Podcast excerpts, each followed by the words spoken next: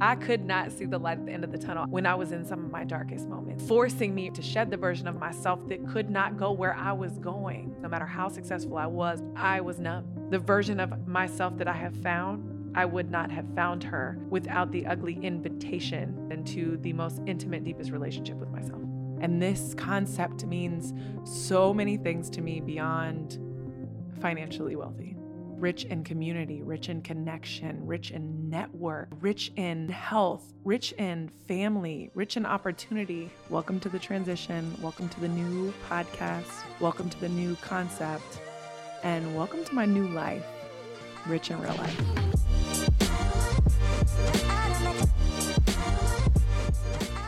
What's up, guys? Welcome back to Rich in Real Life.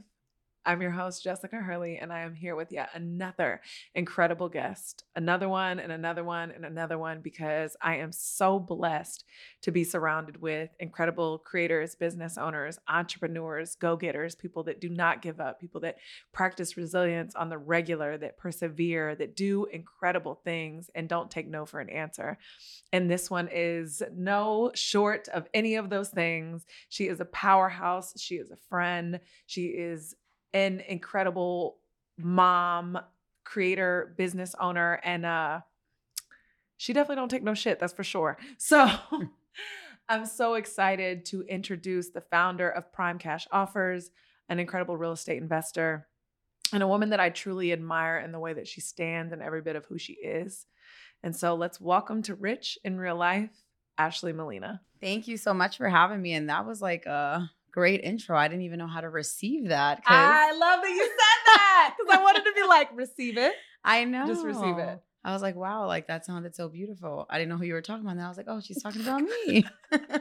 This is indeed about you. Yes, but it was nice to hear. And I had to put my masculine down and just receive and listen to what was being said. So thank you for the introduction. You're so welcome. I'm so glad you said that. That just jumps us head off the cliff right into every bit of who you are. And I said this about you being okay with who you are. And this is one of the things I love about you is I've spent a year and a half deep diving into acknowledging and realizing that there are parts of me that are where I can stand incredibly in my feminine, but it's very easy for me to get away from because surviving business can make you very masculine.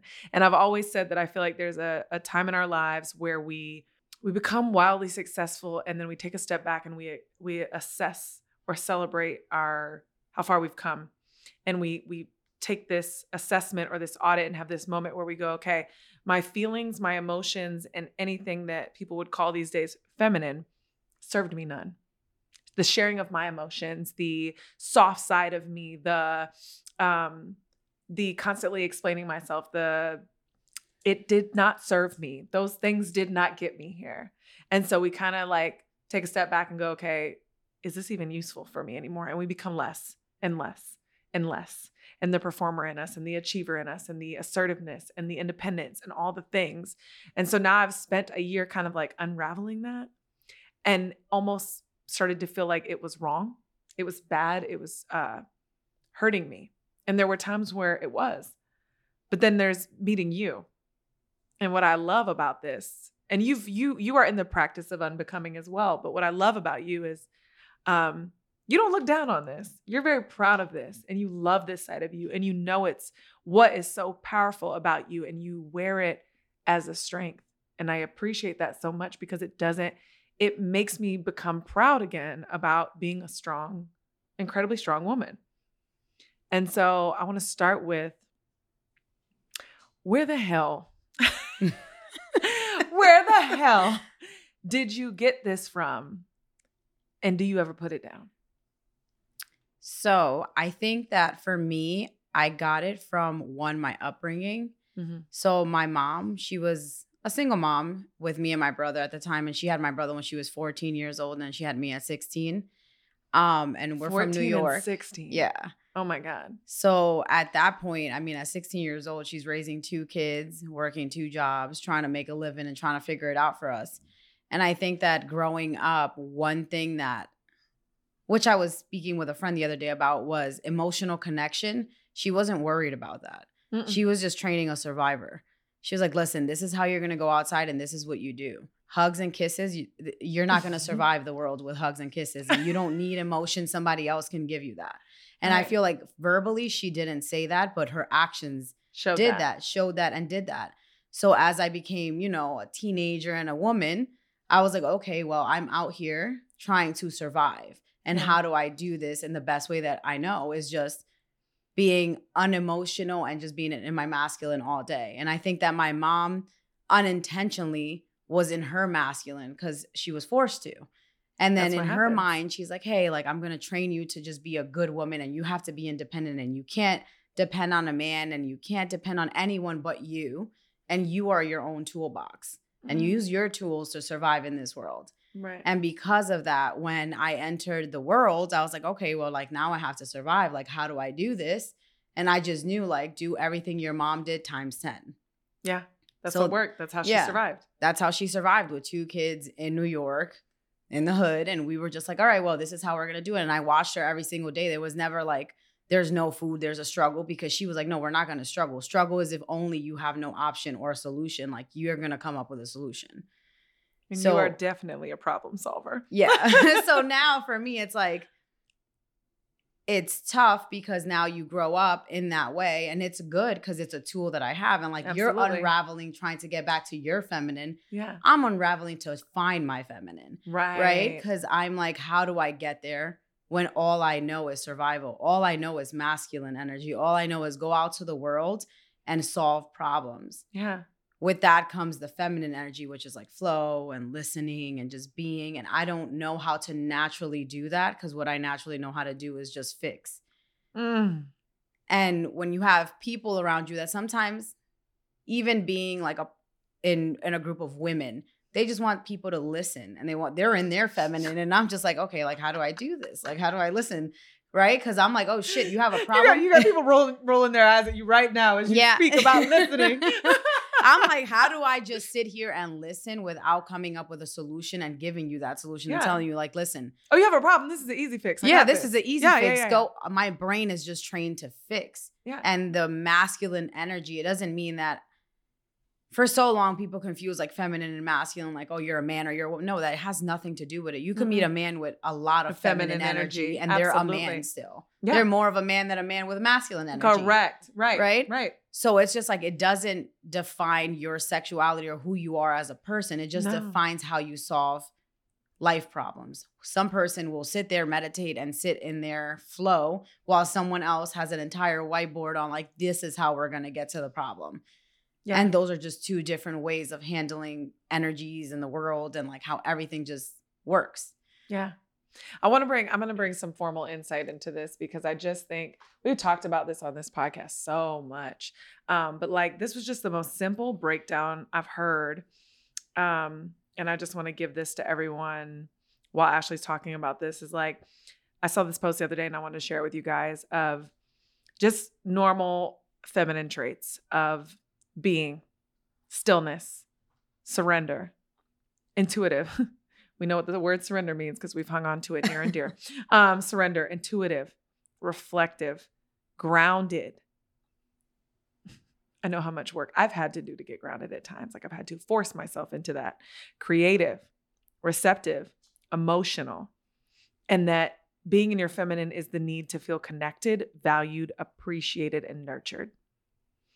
Whereas when we're in the masculine, ladies, listen really carefully because we all know when we feel this way. Ashley lives in this space. Your masculine is doing, action, responsibility, logical, focused, competitive, disciplined, assertive, and analytical. And it is the need to feel successful, purposeful, supported, and focused. And I just wanted to outline that because I thought that was such a clean cut outline of the femininity and the masculinity that we all possess, typically very unbalanced depending on who you are and the way in which you were raised. And so what we're talking about right now, and it's such a hot topic in society, is like men can't date masculine women and women that are leaders and can take care of things and it gets in the way and you're not submissive enough and all these things, but you're a partner and a mom and you are a leader in a business how do you balance this? Or when did you realize it was a problem? Or is it a problem? Yeah, so I think 100% it is a problem. And the other day I saw an interview, it was I forgot her name, but she basically, they asked her the same question, like, how do you balance this? And it's like, no one speaks the truth. Like, you don't. There is no balance. If I'm being successful in my business, I'm definitely messing up somewhere else or not giving 150%, but that's okay.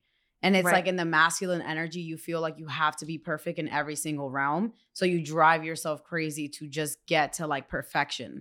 And you push everyone else off to the side. Yep. So it's like, it's okay to understand that there is no balance. If you can't, no human can run a business, be a mom or a dad, also be a partner, maintain friends, and do everything at 100% capacity. That's just not possible. I mean, if you can do it, let me know like what you're doing. But I know lead the way, please. Yeah. So I know it's not possible. Since all these single men got advice. Sorry, go ahead. No, it's true.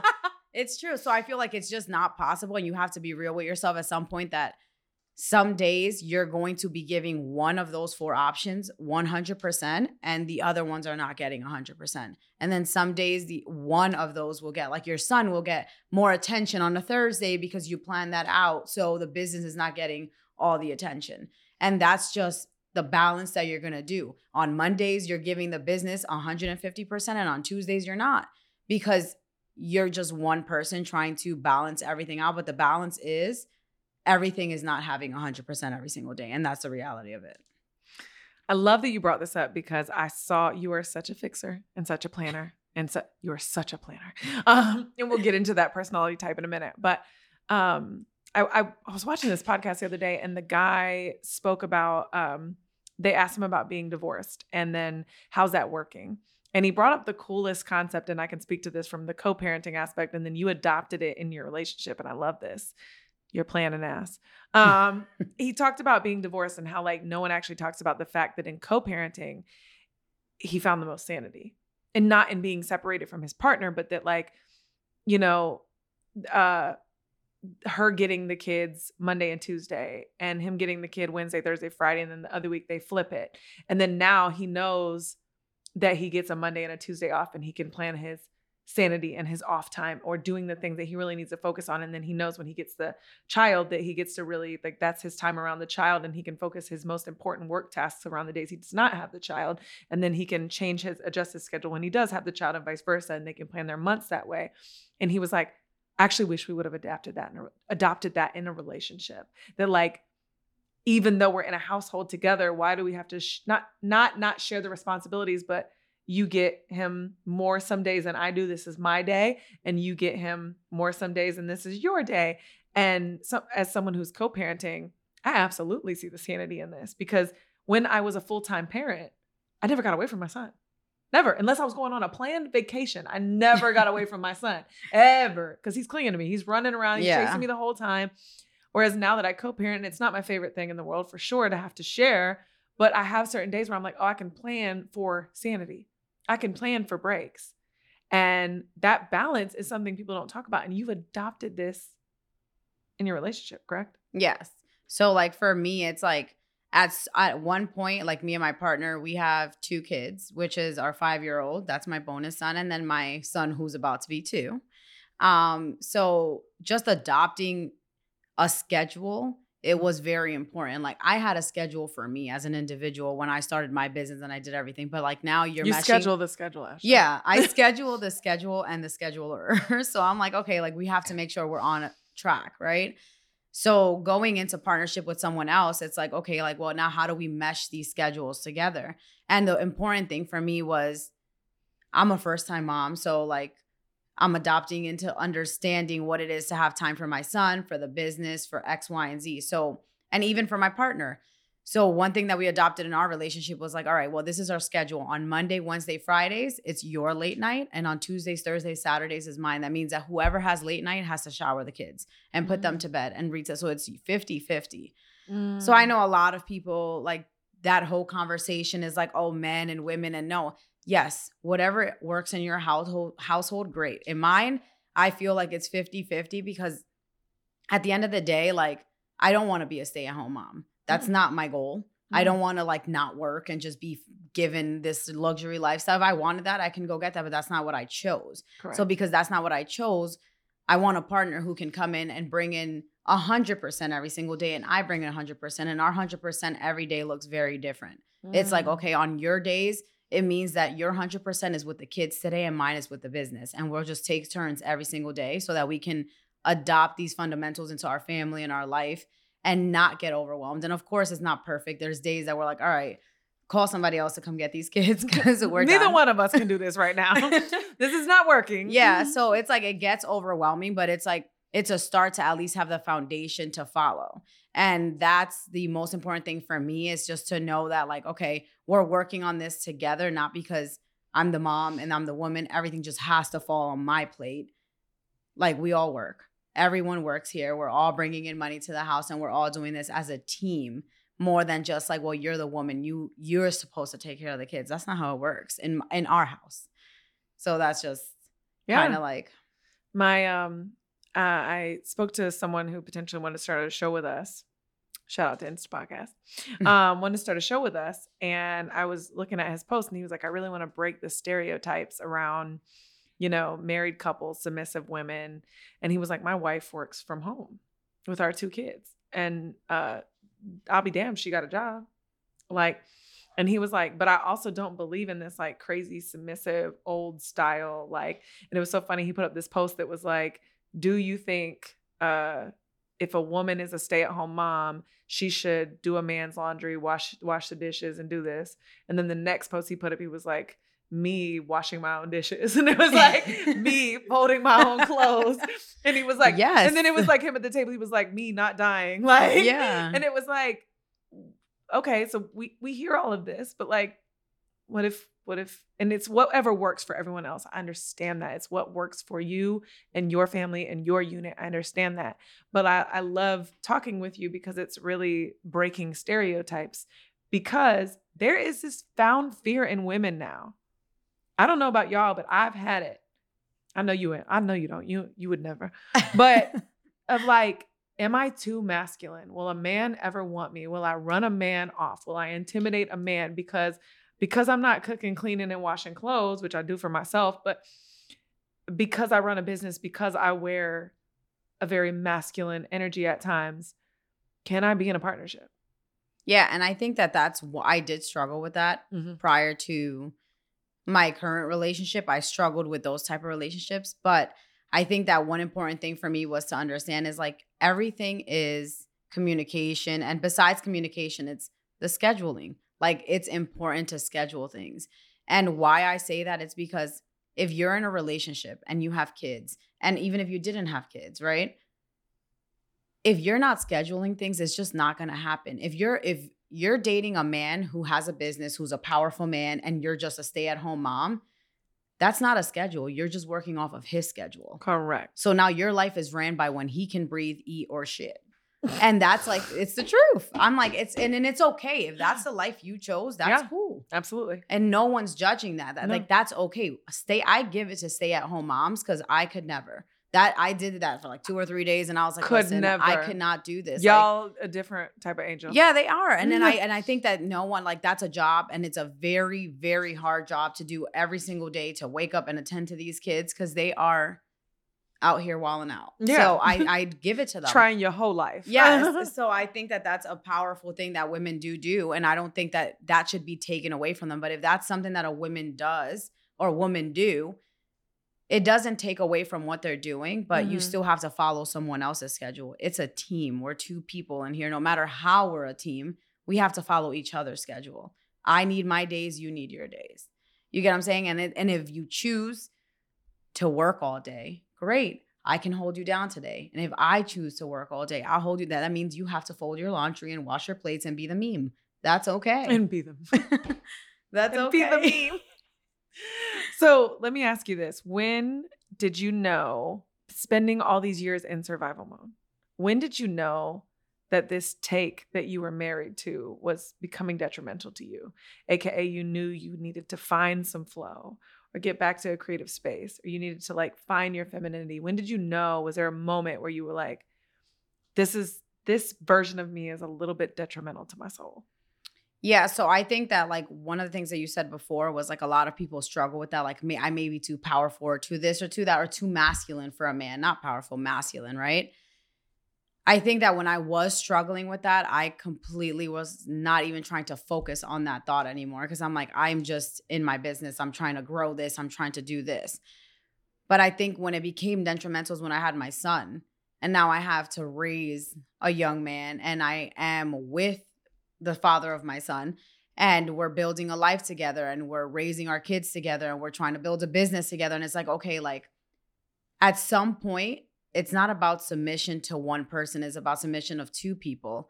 And at what point can I get to stop wearing this leadership hat and trying to solve everyone's problems when no one is asking for that? Mm. When do I get to just shut that down and go home and just be mom? Without trying to, okay, well, the kids need this and they need this. And it's just like, no, just be present and flow. Mm-hmm. If they want to throw the toys, be present. And I knew it was detrimental when I couldn't do that and feel comfortable, because I just, in your masculine energy, you're always controlling something. Mm-hmm. And I think that was one of the hardest things. You're proving too. Yeah, you're proving, you're controlling, you're just like, you're in being in control gives you the map of to where your destination is. So for me, I had to let go of that control. So I knew that it's like, okay, it's okay if we don't know the destination. Just be present with the moment, and whatever happens after that, we can figure it out as a unit, as a family, as a man and a woman. And the masculine energy works in business. But when you're with a man, it's cool. Like, you're going to have to shut that shit down for a little bit. Because good luck with that. Yeah, because at the end of the day, like, you know, I have an amazing partner, and we go through things like every other human being, but I understand that my energy and what my energy can bring to the table, it can intimidate a lot of people, but I'm very blunt about it because I will never change who I am. And I'm very proud of the energy I bring to the table. Mm-hmm. But I do know that energy can tone down when I'm home, and that's cool. Yeah. And it's a safe place to do that. It's not safe in my industry.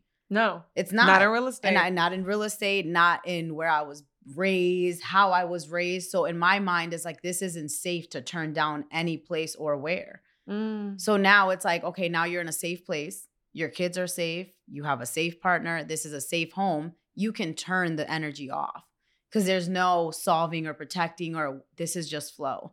Let it flow and it'll work. So I had to learn that, because without learning that, it was becoming detrimental to myself. It was just like, something's off. Like, I don't feel at peace because I just have to keep running at all times. And you couldn't, you're running at all times, and you couldn't literally numb. You can't and be present in anything. Y'all, this shit was so bad. That we would play games with y'all. Cause like, if there was a scale, like, I feel like I'm like a 5, like I'm a 5.5, like 6. Ashley's like a 9.5. 10. So probably 10.5, and 10's the end. So we would play games with y'all where we would be like, let's just not tell them where we're going.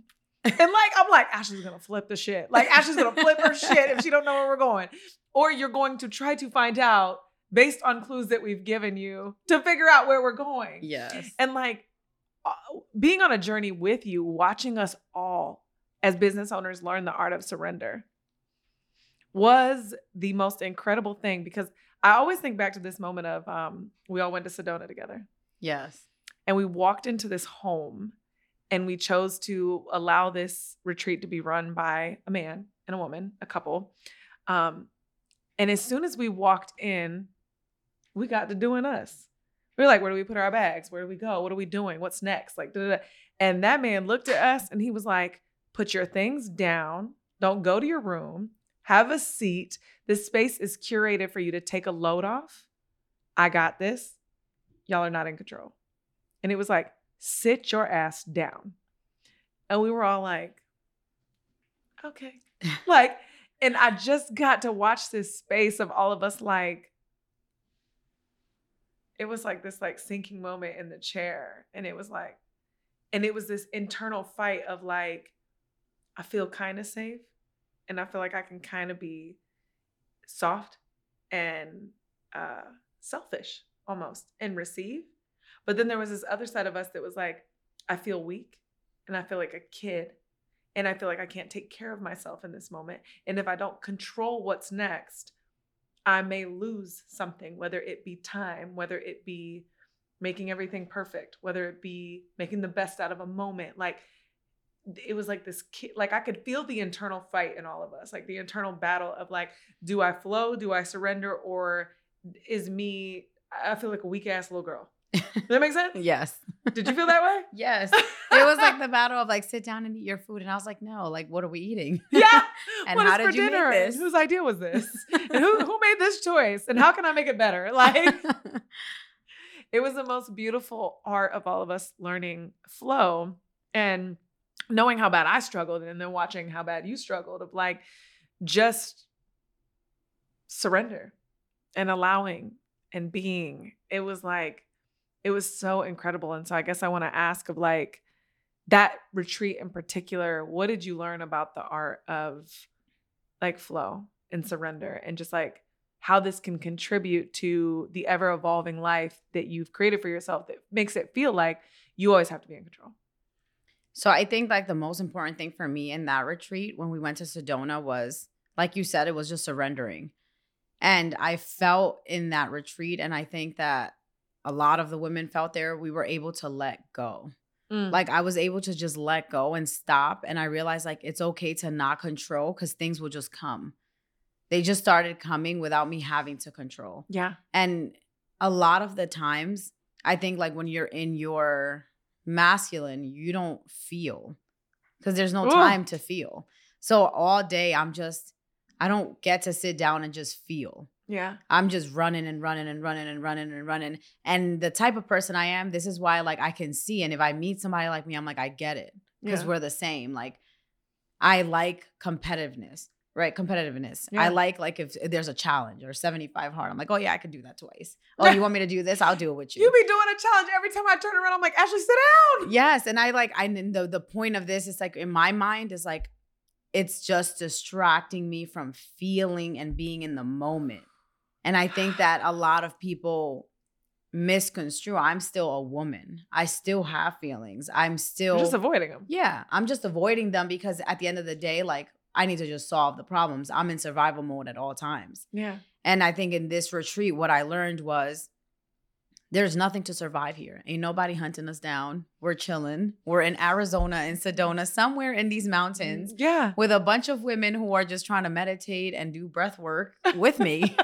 And I'm here. We're actually okay. It's going to be okay. And I think one of the funny things when we were in Sedona was when I was doing my breath work and my face looked so angry. And it was just like, I'm here trying to control. Like, am I doing this right? And then it was just like at one point I just stopped and I was like, who gives a shit if you're doing it wrong? Nobody. What's right or wrong? Like, just breathe.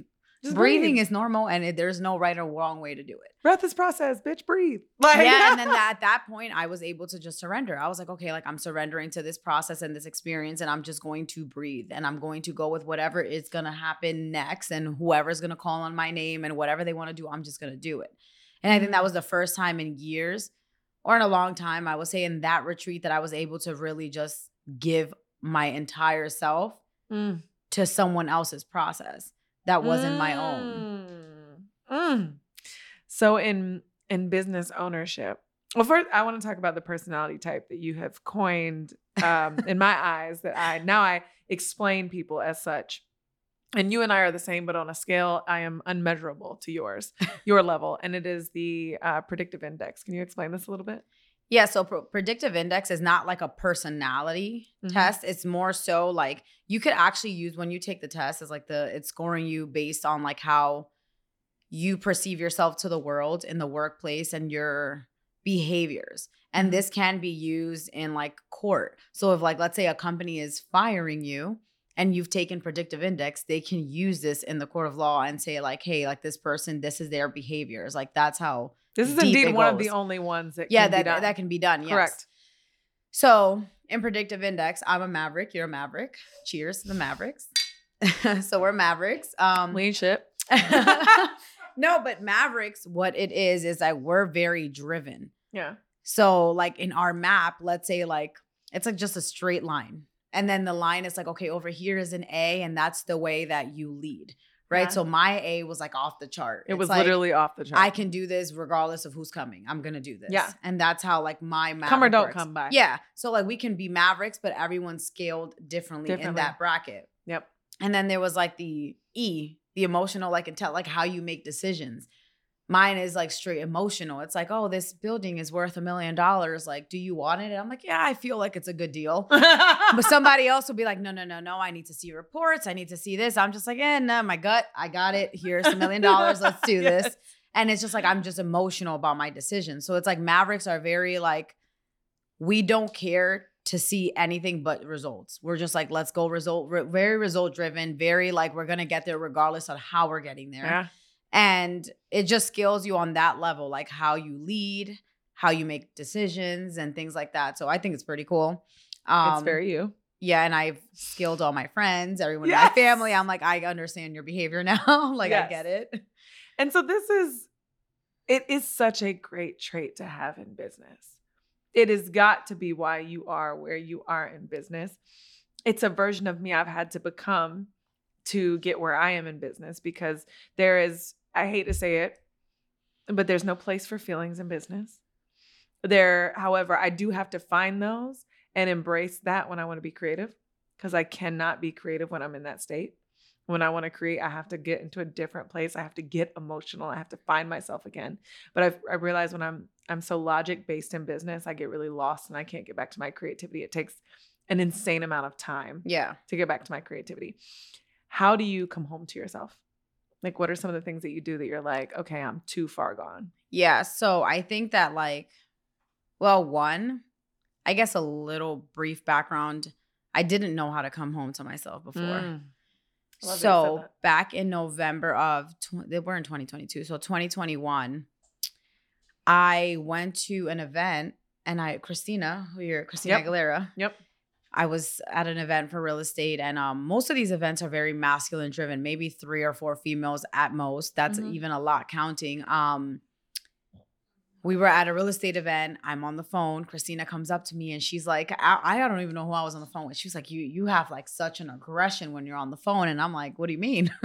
I'm just talking. Being myself. It's me. Like, I was like, this is me. Like, you're not looking at yourself. You're just. So one thing led to another. We had like a dope conversation, and she started talking to me about someone that she was coaching with, which was Lumiwa, who changed my life, by the way. Shout out to our resident expert, Lumiwa Woodruff. So she spoke to me about Lumiwa and how she coached with her, and she was like, I was just like you. And I think it was the way that, because, you know, like people can get defensive if someone's like, oh, like you sound aggressive, you sound this. I've never get defensive with stuff like that. I'm like, okay, like that's who I am. I don't care. Yeah. Like till this day, I still don't want to change who I am. I just want to change the way that I enter rooms sometimes, and depending on the room. If it's a business room, I'm going to be me. Mm-hmm. If it's at home, I can be really me without having to be a business person or this or that. So when I got introduced to Lumiwa, I started working with her, and like I signed up for her stuff and things like that. I saw that she was having a podcast come out. And it was you and her talking about something. And I know in the commercial was like, red flags feel like home. And I'm like, what are they talking about? If they feel like home, why do they feel like home? Yeah, so I was like, what are they talking about? Like, what red flags? So long story short, it was me. I'm the red flag. Wasn't the man. It was me. It was me. No, but long story short, like I listened to your podcast and I listened to that episode and I was like, wow. Like it was just one by one just hitting. And I was like, oh my God, like this is something I've never heard. Yeah. And then I think Christina Aguilera did one with you shortly after. Yeah. I listened to hers and I'm like, okay. And then within all this happening, I started working with Lumiwa. And then I started following you and I see like you're having an event. I see that you're having an event, like a woman's event. And I see you see on your face? Yeah. You're like woman's event, like whatever like, this is a bunch of women do. Feminine energy. Because everyone's like dancing and crying in your YouTube video. And I was like, what the hell is going on in this party? Like, and then there was like not one, like, man, I was like, this is not like a business thing. So I'm like, and at this point I'm soul searching. Like I'm really trying to find like, who am I when I'm not Prime? Because Prime is just the business. And I didn't know how to not just be Prime. And I started wearing my company as my identity. Mm-hmm. And that's when I knew like there's an issue because I can't be happy without wearing this every single day. Like, I don't need, like, the company, I'm not the company. I'm Ashley and the company is the company. It's an extension of me, but it's not me. And when I realized that I was going through this identity crisis of like, who am I and why can't I feel or just turn this off? That's when I started going in the direction of like, all right, maybe these women know what they're doing. Let me just peek in there and see what this is about. So I bought a ticket and I ended up going to your event. And I think that going to your event, becoming a part of the mastermind, I start, this is all this meditation and this breath work and all this stuff. All this shit. It really took me down a journey. So like your original question was like, how do I take myself back there now? Is using the tools that I learned within being in a community of strong women just like myself, but that know how to take themselves into the feminine energy. Yeah. So for me, it was just like, just the other day, I was going through so much in the business and I've been going through so much like, okay, how do I balance this? How do I do this? And my head is spinning every day. And it was just a matter of like, I got home. I was like, I got to get home 20 minutes earlier tomorrow, fill up my tub, put on some incense, turn on the music and just meditate. Yeah. And it brought me back to flow. Like I was like, okay, cool. Then I went to the gym. I turned off my phone. I came up with a name of something me and you were working on. And I was like, flow, because I'm not in the business. And I think that as me and you are speaking, I'm realizing that that's the issue. When I'm in the business and so logical about everything, I have no time to be creative at all. There's none. I can tell when I'm losing myself. And it's like, I'm the meanest. I'm the meanest to people when I am short on creativity. Yeah. Like when I am like, recording a show and then I have people coming over and then I have this and then I have that and then I have the work event and then I have sales calls all day. And then I can tell after a certain amount of days and I'm like, I'm about to get real mean up in here for a minute because I don't have my time alone to be creative because I can only have those creative moments when I'm in flow, when I'm by the water, when I'm walking, when I'm taking a bath, when I am safe and I feel open. The only other time I'm creative is when I'm in like, and I'm going to say this and then explain, when I'm in love and not just with someone, but when I'm just in this like insane state of overflow, like all these good things are happening. And I feel like I'm like bursting with love. Like I can think up anything, but those are the only two states I'm creative in. When I am surviving my business, when I am surviving the fight, there is zero creativity. Yeah. I'm married to it. I am like, fix it, flip it, get out of it. Yeah. Like boom, boom, boom. And that's how I feel. No space like for me. The last the last 2 months, I saw myself going back into that zone. And I'm like, I am in survival right now because I'm in the real estate industry. Real estate is changing. Yeah. So I'm like, okay, I got to step back in and I have to pivot with whatever's happening.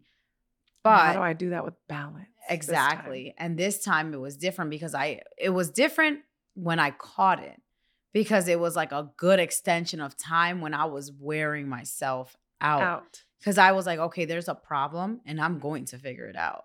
Yeah. But I need to give myself grace and understand that I cannot figure it out on 100 every single day.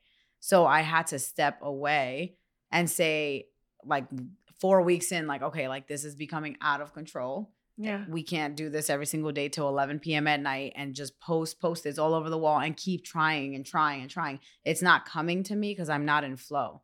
I'm just so in logic and problem solving and leading. And I can't even give my brain the time to start mastering up anything that it needs to do to figure out any other things that I want to do in life or just be happy. Because like you said, I become snappy and like snappy me is not nice. And I'm like, I'm just sitting here like, who's getting it next? Yeah, like no one call me. Like I don't want to talk. Like I'm gonna cuss everybody out into performance. Yeah, like, exactly. So it's like, and that's not the state that you want to be in, especially when you're running a business and you're leading, and like your team is just looking up to you for energy. They're not only looking for you for like numbers and the business. Nobody buys into a business based on numbers, and especially when you're at our level, which is like we're not Bill Gates. Like we're not Apple. No. We're trying to get there. But when you're in those stages, you're selling energy. You're not selling, come to my business, you'll make $1 million, because you're not. I just want to make sure y'all heard that. We're selling energy. Like, no, we are. And it becomes this is where I understood, like it is my responsibility every single day that no matter what happens, I can't bring my energy to the table for my team because then that affects them. And that just shows them like, hey, like when you're going through stuff, bring your shit to the table. Like, no, this table is clean. We bring nothing but positive energy so we can figure it out together through flow.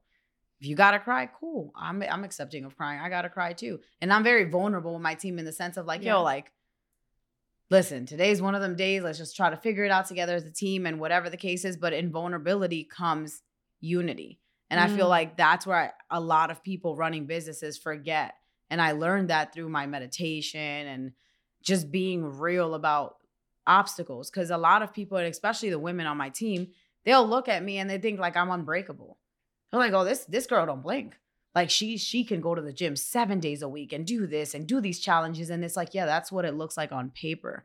So it's your responsibility for anyone on your team for you to also say like, it's doable. It comes with struggles. You just overcome the struggles. You take care of yourself and then you go back to the map. You're going to fall off. But a lot of people don't give that conversation a thought, for women especially, and even just men in the team as well. Yeah. So it's just like the energy that you bring to the table is very important, not only on your team, but in your house with your kids. It's very important. I just did this episode with, shout out to Romy Safantes and Joshua Mundy. We talked about this in two different ways. The same exact concept is the journey of healing is not about an end goal. It is about surrendering to self without an outcome. And there will be times in a healing journey where you will be like, was this a waste of my time? Like, what am I doing? And you won't know that the work worked until you catch yourself handling the same things differently. Mm-hmm. That's when it shows up. It is not like the breath work, the meditate, you do the journaling, you do all the things and you're like, okay, I feel happy immediately after. And then you're like, okay, but back to regular life. Cause I got to show up. I got to show out. I got to perform. I got to do all these things. And then you're like, okay, that shit was temporary. And then all of a sudden, in dealing with your partner and dealing with your business, like in dealing with crazy, because we are susceptible to crazy shit happening in our businesses all the time. And then you're like, and then your team commends you for the way that you're handling something, or your partner is like, that's very different of you. Yeah. Or you catch yourself and you're like, oh, 6 months ago, I would have flipped the fuck out. Yeah. Like, but this is different. This is different. And it's like, that's when you know the work has worked, is when your old behaviors don't show up. And that's so powerful you say that, because I think I shout out to Romy. I was just talking to Romy about this the other day and I was telling her like a situation that happened in my life. And I'm like, you know, it's crazy that the old me would react so differently to that situation. But the person I am now, it's like you become more empathetic when you're being and you're in the feminine, because you're like, okay, I understand human behavior. Yes. I'm a human. Yeah. And I've done shit out of emotional reaction and things like that. And it's just like, so you understand that from a different perspective, where it becomes like, do you blame people for acting like people? Mm. Or do you look at yourself and say, well, where's my responsibility in this? And whatever my responsibility is, I take accountability for that. Your actions are yours, but I have responsibility in whatever I did. Yes. And I think that it's important to see that in like my journey, because before anything that would happen, I'm like, okay, I'm going to react. Now I'm like, I don't react. I just let things play out. And I'm like, okay, cool. Like, what do I want out of this situation? What did I learn? And what did I do? Mm. And whether I'm leading my team, whether I'm in my partnership with my kids, I'm like, okay, like, what do I do next? And before, there was no thinking, just acting. There was no, let me see what I should do. It was just like, let's problem solve right now. Right. While we're doing it immediately. And that's it. But in that process, you're not taking anyone else into consideration. You're just thinking about solving a problem and about yourself, rather than being and thinking about the next person as well. I just draw a complete blank and I was going to talk about something. Shit. Hold on. What did you just say? Damn, you had me thinking about something. Yeah. This could be pause, right? Like you. Yeah, no, they can cut this out. Go ahead. Okay, cool. You are. Really? I'm overly. Both of you. I'm overly impressed. Like, I'm really? Like, yeah, like I almost like this. I'm like, fuck these little questions we have. Like, we'll get into the. I was like so nervous. My nails are about to break up. No, you're doing great. What you're talking about balancing Yeah. I live that every day. Yeah. My wife is very like, she's low-key a boss. No, you're so right. You're so right. Yeah. So embracing the balance. I love that we're talking about this because I feel like there's so many mentors and other folks that have told me that like you can. Oh, we gotta start that again. Hate when that happens. Happens all the time. All right. Hoops just come right out. You said, I love when you tell me that. That's what you said. Yeah. I love that we're talking about this because I feel like in business ownership, we're told by so many mentors and entrepreneurs, like you are supposed to keep it. Ain't nothing about keeping it a buck. Like you're supposed to keep it super executive, super high level, like not vulnerable, not truthful, not in our feelings, like that we open the door for our team to be the same. And like, while we may want to be vulnerable, then we open the door for our team to be vulnerable. And then now you're dealing, not only you're dealing with meeting deliverables, service-based business, output, calls, whatever it is that you're dealing with, but now then you have to deal with your team's personal stuff. Yes. One thing, not to cut you off, but nope. I think that I disagree with people when they say that. I do because too. It's like, what level of business are we talking about? Mm. If the employees, and I don't even call my team employees, if your team members know you by first and last name and can speak to you every single day, you're not running a Fortune 500. So you should care about their feelings. When you are the CEO of Apple and no one has contact with you, that's cool. Come in and you don't have to, Melanie, how are you feeling today? You don't have to do that. But when you're not running a Fortune 500 company, and you are starting a small business and you guys have to face each other every day. And me and you've spoken about this. Proximity is power. It's power. So you are around me every single day while I'm trying to build this business. The last thing I need is your energy to be off. Yeah. And if your energy's off, the last thing I need is for you to feel like you have no space to speak about it or even go to anyone on our team to do that. Come on.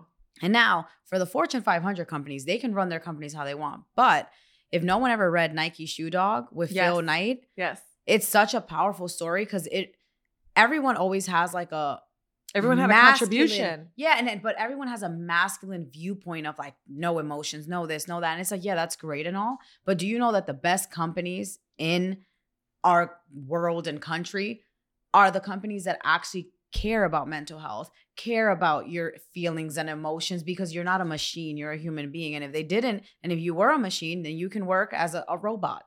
You're not a robot. So you have to come in every day and perform when people have real life problems. Us as entrepreneurs, we have to deal with our kids. And when they start talking, and mommy, you're not spending enough time with me. And then your partner and having to cater to that. And then also like coming home and like, who's going to cook? And are we going to order out? Are we going to do this? And sometimes there's so much life problems and bills and people think entrepreneurship is just so beautiful that it's like, if you're dealing with that as the business owner, imagine what your team members who believe in your vision are dealing with as well, because they're bought into a vision, not the salary. Talk about proximity is power. Take it to the next level. We're always talking about leadership and the person in this seat, small business owner, like we're talking about ourselves, has to be a leader and has to be, like assertive and carry this weight and come off as a certain way. We don't ever talk about the fact that proximity is power. And if you do this right and you lead well and you're vulnerable and you're courageous in that, you'll actually end up with the opposite. You'll end up with team members that bring you the energy that you need. I look at my team sometimes, I'm like, y'all doing this for me today. Y'all putting me in a place where I need to be. Y'all bringing the positive energy to me. Exactly. Or like when I'm down and out, I'm like, hey, today ain't it. And they're like, what's wrong? What's going on? And then they want to like pour into me. I'm like, I've attracted that by being myself, being a version of myself that every guru and mentor told me not to be. The people that have been on my team a year plus, which is more than 5, will always has me like, okay, this can't be that wrong because my team feels like a family. It does. They literally feel like a family. And anytime I actually don't ever have to be super masculine with them. I only have to do that when I hear deliverables being repeated and somebody's not meeting something. And I know it's just because like there's a gap or a lapse in like, you know, maybe a little bit of leniency or somebody's going through something personal and maybe it just needs to be mentioned a couple more times. And maybe I need to assert myself a little bit, but rarely do I actually feel like the softest version of myself when I'm leading my team. Yeah. Which was the opposite of what I was taught. Yeah. Which really surprised me, but I love it. Yeah. And that's how I feel about same thing in my business and just in general. I feel like we're taught that because it's so the industry, not even my industry, just in general, mm-hmm. running and owning business and doing that, majority of it is men. And that's okay. Like there's nothing to knock men, but when you're doing these things, it's just in their mind is like no emotion. That's great. Mm-hmm. Yes, when you're making a decision on the business, there should be no emotion. Right. But when you're speaking to somebody in your business, it's okay to let them have emotion. Yes. You don't have to be emotional and start crying, but you can let the other person have emotion because we are humans and we have emotions. Right. And I think that, again, in this journey of like meditating and doing all that, like a lot of my team has gone on the same journey. And we have like this thing on Mondays, we call it Motivational Mondays. And then from like 9 to 10, we play 10 to 10:30, we play like a motivational video or like a E.T. or Maxwell or mm-hmm. whoever. And like, we're just listening to motivational videos. And I have team members that are out of the country as well. And this is like their favorite meeting because it's not all about numbers. You have to drive a culture in your field to make sure that you guys can do this together. Because this is more than just anyone can make money. Yeah. But not everyone can grow a business. Facts. And growing a business with people that believe in your vision and a vision has no money attached to it because it ain't paying you that much at first. And that's what people don't realize. Like entrepreneurship, yes, is financial freedom in about 7 to 10 years. Until you put in that work, you ain't getting that money. Say something while you're in there. Hold on. We're going to go back to that, but I want to say this for a second. And I'm going to be really vulnerable when I say this. About a year ago when I made the transition from, I was doing the agency model, but people don't know I went through a big transition when I decided to do the Vlogcast experience, which was the higher level, higher ticket option of working with larger entrepreneurs and businesses to batch record their season and for us to do the planning, mm-hmm. blah, blah, blah. When I made the transition, we lost, I just went through some major transitions and I was met with a week where we lost clients. The people that I thought were going to come on didn't come on as fast as I thought they would. And I was met with a day that came that I could not pay my staff. And I knew the money was coming, but the day was there and the money was not coming. Mm-hmm. And I was a good 10 days away from the money coming. And I was like, oh shit, this was a bad decision. Mm-hmm. And I remember being so scared to say something to my project manager. Cause I was like, yo, I love my project manager so much. Like I see her as my right hand. And someone that I want to make my COO one day. And I'm like, I'm going to tell this woman this and she's going to run for the fucking hills. And like, it took me days. Like I was like, maybe I'll just wait till she says something. Maybe I'll wait till she doesn't notice. Like I was so nervous. And then I finally was like, hey, well, we got to talk. And I was like, hey, like poor planning, poor transition. Like here's what happened. And I was like, whatever your response is at this point, I understand. This is my fault.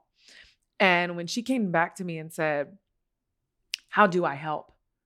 Like, I'm in this in the long haul with you. Like, I know what I signed up for. She was like, when she said, I know what I signed up for, that we are in a startup business that is constantly pivoting and we're always building and you're always making the decision that's best for us. And sometimes that doesn't turn out. I know what I signed up for. I'm here. What do you need? Tell me step one, step two, step three. Tell me your ideas. I'll get on the phone with you right now. What do you need? You don't have to worry about paying me right now. Let's fix this together. And I was like, holy shit, I did something right. Like, yeah. I was like. And you just gave me chills saying that because I feel like no one shares that part of business. And I feel like. Could not pay my staff. And it's like so, and you're in a different industry than me, right? And in my industry, it's like all money driven. Money. It's money. I make this, I make that, the Lamborghinis, all that shit that does not matter. And I'm not saying like, okay, great. Like if that's how you flaunt your stuff, that's on you, right? But I know like, the process is real. It's real. And anyone who's thinking about 7 to 10 years, y'all hear that? It's real. No one becomes a success overnight. Nobody. You're just looking at the hard work at the end of it, but you're not looking at anything that happened in between. And that in between is, it's like crucial. Baby, it costs all your money to make money. Not even, and it doesn't even forget the hoop, but it doesn't, it's not even the money. I think that no one realizes how much it costs you on your mental health, on yourself, on your kids, on your family. You take a hit and you're taking that hit every day, trying to figure out how do I do this to make sure that we all survive this at the end. How many people come out of entrepreneurship with happy kids, a husband, and all that? Not a lot of people. I say this all the time. What we're doing right now, unless we change the way we do it, We think that we're doing something so dope that our kids will be like, I want to be an entrepreneur. Shit, my son's going to look up if I don't change the way that I operate. Exactly. And be like, I would never do that. Exactly. Because I resent that shit, because I barely spent time with you because you chose that over me all the time. Exactly. So I wouldn't even blink, and neither would you at this point, at the money that I'd be willing to spend and access. So if my margins was this thin, I'm going to use this much of it to pay for my mental health so that I can be a better mother, so that I can be a better boss, so that I can be a better friend, so that I can be a better human being and don't lose my shit for all the stuff that we deal with. It's true. And I think that this is what is so powerful, because no one talks about this part. Mm-mm. And one thing you mentioned is like, you're not the only one that goes through that, even when you couldn't pay your staff. This year alone, you know how much things have changed. We have made the best decisions in business and saw the least amount of money this year, right? As a business owner, it was like, I had to agree to like, yo, I'm cutting even. And there's months that you're negative. And guess what? Those months when your account is negative, not your account, when your business account is negative, because you'll have money there. You're just like, okay, well, it takes $50,000 to run this business, but only 20 came in this month. Yeah. Well, you still got to pay the 50. Now we're working at a deficit. Now we're working at a deficit, and no one speaks about that. And then I had a similar situation where, you know, my operations manager, my right hand in the business, and I looked at her and I was like, yo, SBA gave us money 2 years ago. It's sitting in that account. Like, we're going to tap in. And she's like, really? And I'm like, yeah. She's like, well, let me know what I got to do. Yeah. That's it. And she was like, if we can't pay me or whatever, just let me know what I have to do. And at that point, I was like, this is why we do it for, because this is, your purpose has to be bigger than money. If you're only here for the money, it's not going to work, because now you have people who are looking up to you. But you will get tired and them numbers won't hit. Yes. And you'll be like, okay, now what? And you know what? There's going to be days. Because if you allow that to be your measuring stick for success, you be crying on the floor every damn day. Exactly. And then to me, that was so powerful, because I'm like, wow, like, you still believe in this business, even though we've been at it for 4 years. She's like, sis, like, it's okay. Like, we're going to make it through this. I'm like, we're hitting 4 years, and like, we've been at it doing this. And like, yeah, we have powerful months and we have low months. And it's just like that roller coaster. Like, not a lot of people want to ride that shit. No. Some people just want to ride a cab and just go straight. Bitch, I'm sick. I'm tired of riding peaks and valleys. Yeah, and I'm like, yo, throw up. Like, and then that roller coaster does not end. And it's like, it doesn't. And it's just like, you still want to ride this roller coaster, even though like we're in this place and then this, and it's just the reality of business. It's not just the real estate industry. No. And men, especially men. And I will say men, they don't talk about this stuff because it's all ego driven. You know why? Because I used to feel uncomfortable talking about this. The first time I became comfortable talking about this, when I saw you on stage in Innovative Income and you broke down your business and cried about how much money and this. And I was like, you can do this? Like, you can talk about shit like this? Like, imagine suffering every single night. Like, oh my God, the business is failing when everyone else is going through the same shit, but no one can talk about it because you're in a room full of men who it's all like, my business is doing good. My business is doing good. Ego, ego, ego. Rather than like, this is the truth. The truth will get you further. And why? Why is, I get it, because successful business is rated and measured on revenue. I understand that. You have to, the numbers have to make sense. We are all in a results driven business. That's how you maintain, that's how you survive. And that's eventually how you scale and grow, make those margins and take those margins and create something even better. I get that, but why do we feel the need to be dishonest? Why do we only talk about the truth? I talked about that in Innovative Income last year because I was like, how did I work that freaking hard and barely make $250,000? Like, and that sounds like a lot to somebody, but I was looking at those numbers and I was like, bitch, I was working sun up to sundown. This shit ain't making sense. And I had 9 staff and I was paying all those people and it was costing me this much each month. And then for June of this year to sit down with my CPA and him to be like, here's what you did in 6 months. And the scariest thing, literally, this was me, shit dropped into my stomach, was when he was like, you did pretty good. And I looked at the number and the first thing that went off in my head was I looked at the number and I times it by 2. You're giving me a 6-month number. I'm projecting it another 6 months. And if I do what I did in this 6 months, I'll do it in another. If nothing changes. And I look at that number and immediately my mind was like, so I'm on projection to only make $40,000 more this year than I did last year? Oh, hell fuck no. Because I was like, no, because I know my expenses have increased by at least that. Yeah. So now I just did the same thing this year that I did last year. I worked probably twice as hard, expended the same amount of energy for the same amount of money. Yeah. And that's literally the reality of business. So now nothing changes. So make it make sense. And then why are we not talking about that? Because guess what gets compromised in the process?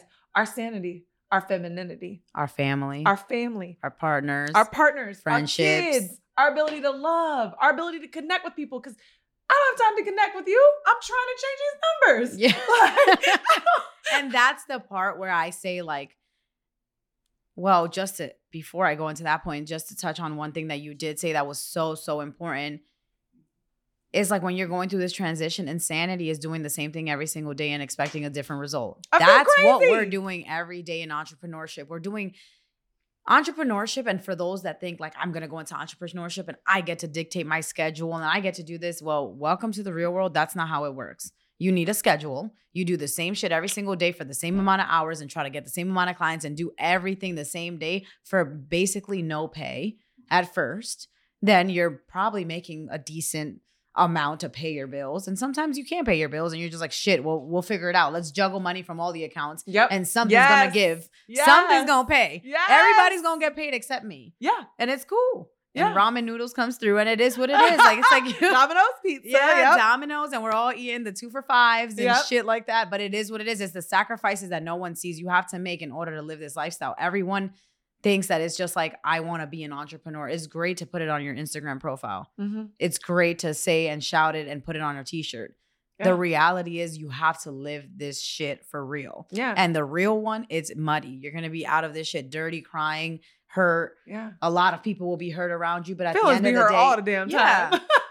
But at the end of the day, you're doing what you have to do for you and what's best for you. But in that process, I think what we're doing differently now and what you're teaching a lot of us, because we were part of your program.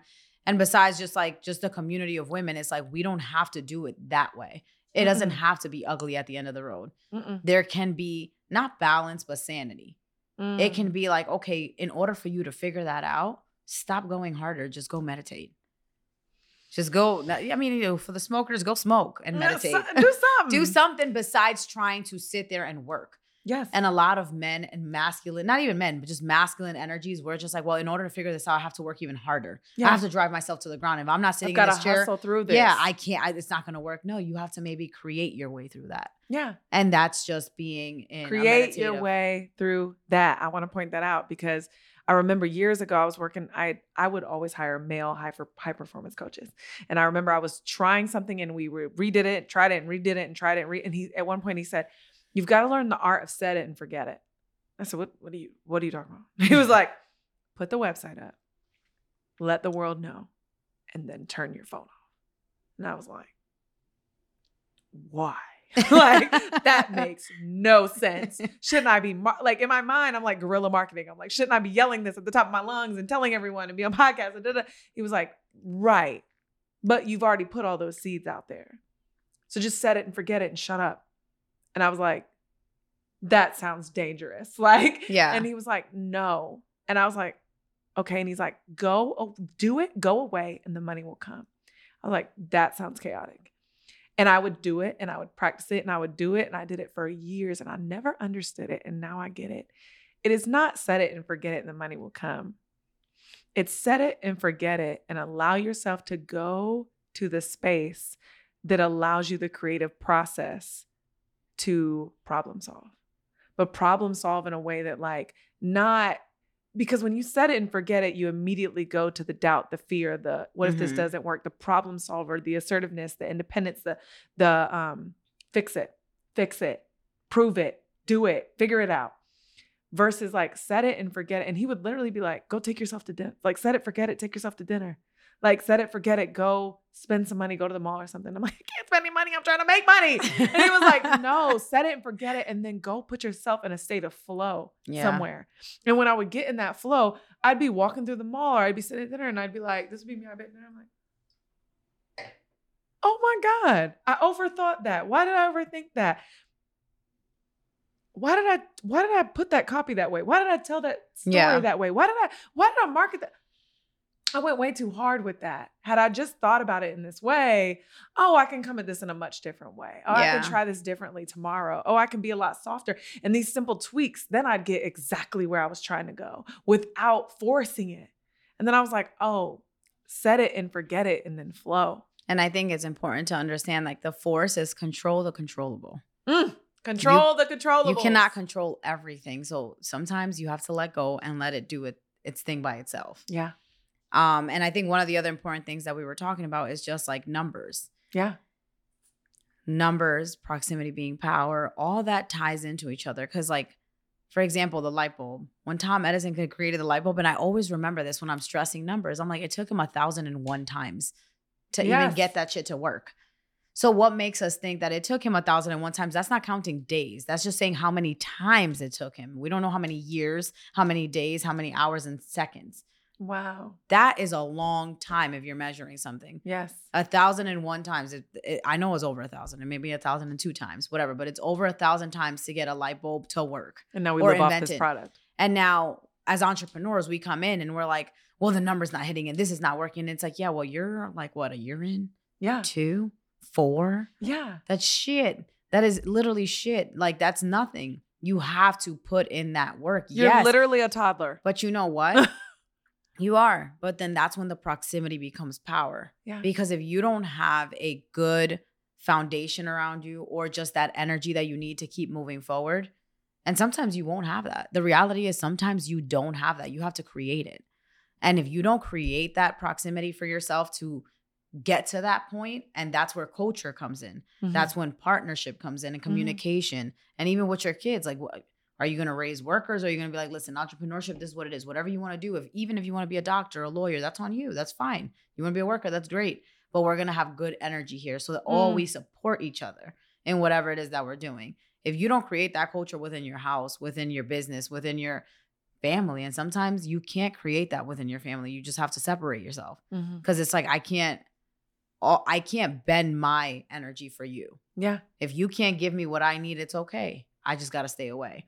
But if you can't create that environment, then that's where the proximity becomes power. You become your environment. Absolutely. And that's where I think that people forget in this journey. It's like the most important thing besides money, the books, everything else is just like the people you surround yourself with. I don't care how alpha you are. People need people. Yeah. People need people. They do. Okay. So we could talk about this all day. So the creator in me is going to call out the creator in you.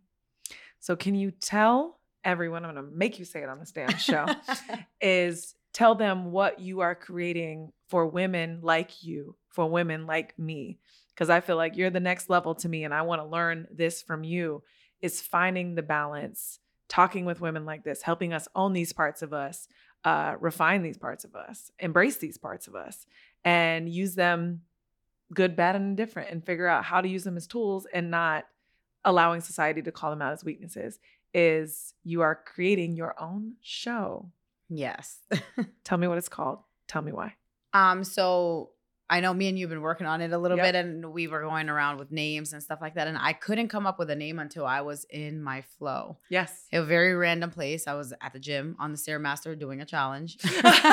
real flow of you. No, Ash. But in that challenge, you know what? I honestly, just very side note, usually I'm in the gym listening to a book, trying to figure something out in the business. I was actually watching Netflix, and it was becoming very like fun. I was like, oh, I get to go to the gym and watch Netflix for 45 minutes. And I get to chill. Yeah, I get to chill. And I was literally going every day and watching a show.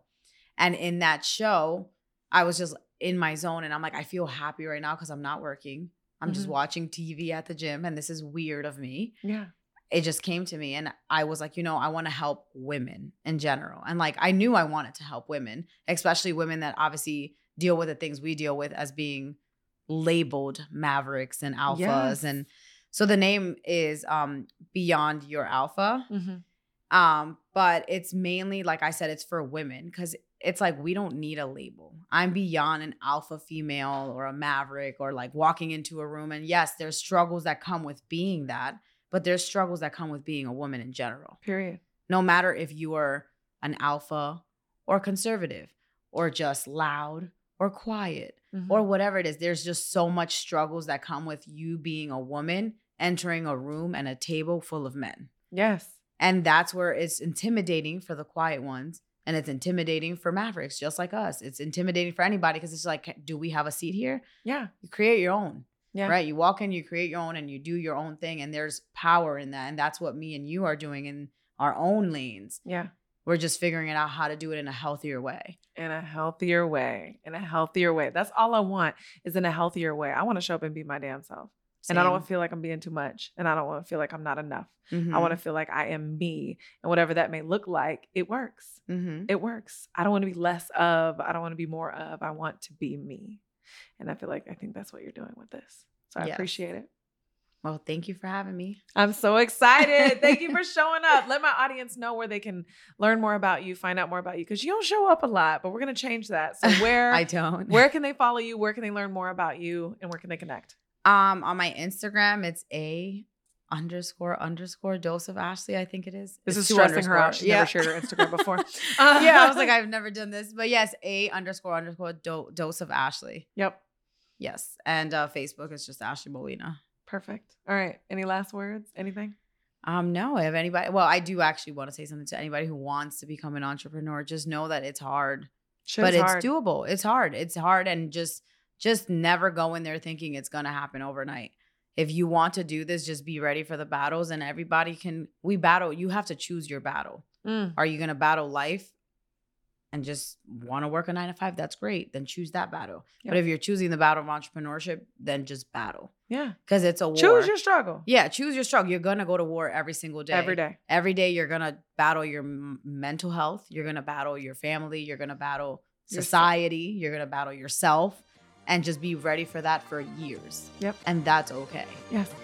And that's it. Shout out to you. I'm glad you came. Thank you for this. Thank you.